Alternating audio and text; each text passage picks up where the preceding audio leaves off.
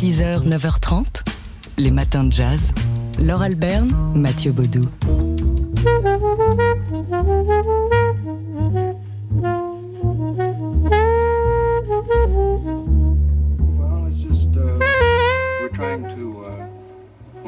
Instead of just uh, playing just a regular tune or something, uh, we're trying to uh,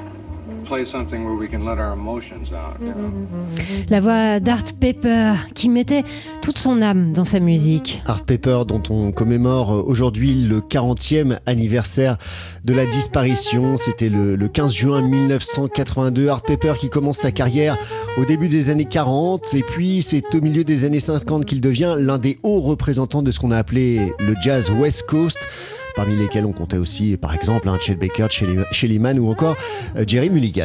Quand on joue, on ne joue pas seulement un morceau, euh, n'importe quel morceau, on essaie de jouer quelque chose dans lequel on met des émotions, c'est ce qu'il nous expliquait euh, au début. Des émotions, il en a eu beaucoup. Il, est sombré, il a sombré rapidement dans une addiction à la drogue qui lui a valu, dès le milieu des années 50, un, un passage en prison pendant deux ans. Ouais, La suite, c'est une vie mouvementée, hein, avec une série de hauts et de bas, de rechutes et de reconquêtes. Ça ne cessera vraiment jamais. euh, il rechutera de nombreuses fois. Euh, La rencontre avec sa troisième femme, tout de même, Laurie, euh, qui devient sa manageuse, va lui donner l'envie de rejouer jusqu'à la fin de sa vie. Voilà, mais ça ne suffira pas. Il, est, mort donc emporté, vous le disiez Mathieu, par une overdose, il y a 40 ans tout juste. Il existe sur YouTube, si vous voulez en savoir davantage sur ce fabuleux musicien, hein, parce que c'était, il a eu une carrière euh, malheureusement trop courte, on l'entend ici, il avait un son incroyable, enfin c'était vraiment un musicien inestimable. Il existe un, documentaire que vous pouvez voir sur YouTube, il est en libre accès, euh, trois quarts d'heure, Euh, il est en, VO, on le voit avec sa femme Laurie. Alors il a été tourné, ce documentaire Jazz Survivor, le survivant du jazz, l'année de sa mort, donc en 1982. On, on peut voir qu'il est, il est absolument pas sorti de ses addictions. hein. C'est un drogué euh, qui s'exprime à l'écran. On le voit aussi jouer sur scène. C'est extrêmement touchant et très très riche. hein. Souvenir du génial Art Paper aujourd'hui, à l'occasion du 40e anniversaire donc de sa disparition. Challenge. L'économie de demain est l'affaire de tous. C'est mercredi, on parle économie et politique avec vous, Thierry Fabre, rédacteur en chef au magazine Challenge. Bonjour. Bonjour Laure, bonjour à tous. Alors, ce matin, Thierry, vous tirez les leçons du premier tour des législatives pour Emmanuel Macron.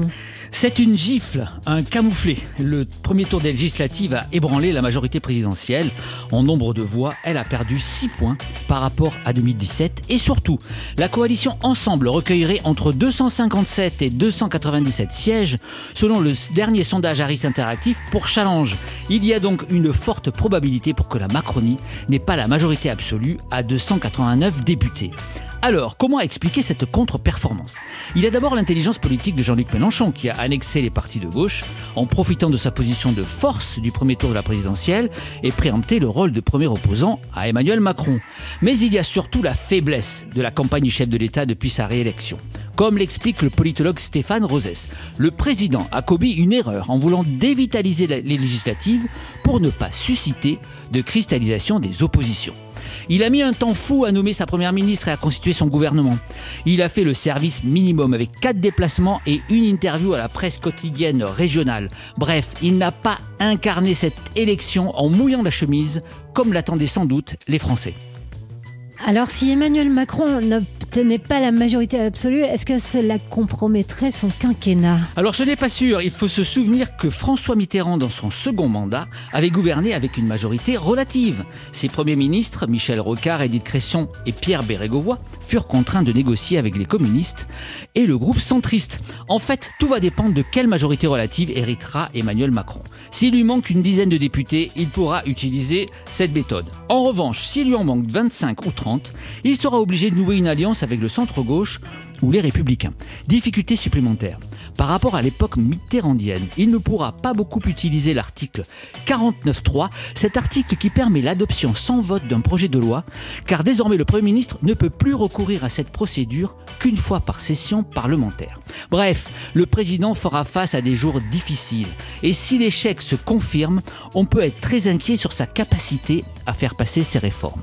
Déjà, son projet présidentiel était bien plus prudent qu'en 2017, mais avec une majorité relative à l'Assemblée, il risque de carrément tomber dans l'immobilisme. Thierry Fabre du magazine Challenge qu'on retrouve dans une demi-heure sur TSF Jazz. Challenge. L'économie de demain est l'affaire de tous. C'est mercredi, on parle économie et politique dans les matins de jazz avec vous Thierry Fabre du magazine Challenge et le chiffre de la semaine aujourd'hui Thierry concerne les tentatives de relocalisation de notre industrie. 250, c'est le nombre de produits sur lesquels la France est dangereusement dépendante de l'étranger, selon une étude de relocalisation.fr, une plateforme créée par des entrepreneurs pour accélérer le retour dans l'hexagone d'une partie de notre industrie. Ces produits, textiles, chimie ou matériel électrique, sont jugés vulnérables car leur approvisionnement est trop concentré sur un pays et ils représentent un pactole de 60 milliards d'euros. Cette plateforme veut donc concrètement soutenir les chefs d'entreprise qui ont envie de rapatrier leur production, échaudée par les risques de conflit ou la hausse du coût du fret maritime. Certes, beaucoup d'économistes sourient quand on évoque ce genre d'initiative qui ne pèse pour l'instant pas grand-chose face au mouvement de désindustrialisation de la France révélé par notre déficit commercial abyssal. N'empêche, ces projets révèlent un mouvement venu du monde des entrepreneurs qui prennent conscience de leur propre intérêt à relocaliser. Et les politiques aussi s'en mêlent. Hein. Oui, ils s'en mêlent et il faut saluer l'initiative de deux élus dans des camps politiques opposés en faveur des relocalisations. Il y a le maire PS de Rouen, Nicolas Meyer-Rossignol, et son voisin LR de Caen, Joël Bruno, qui avancent main dans la main pour tenter de réindustrialiser la Normandie.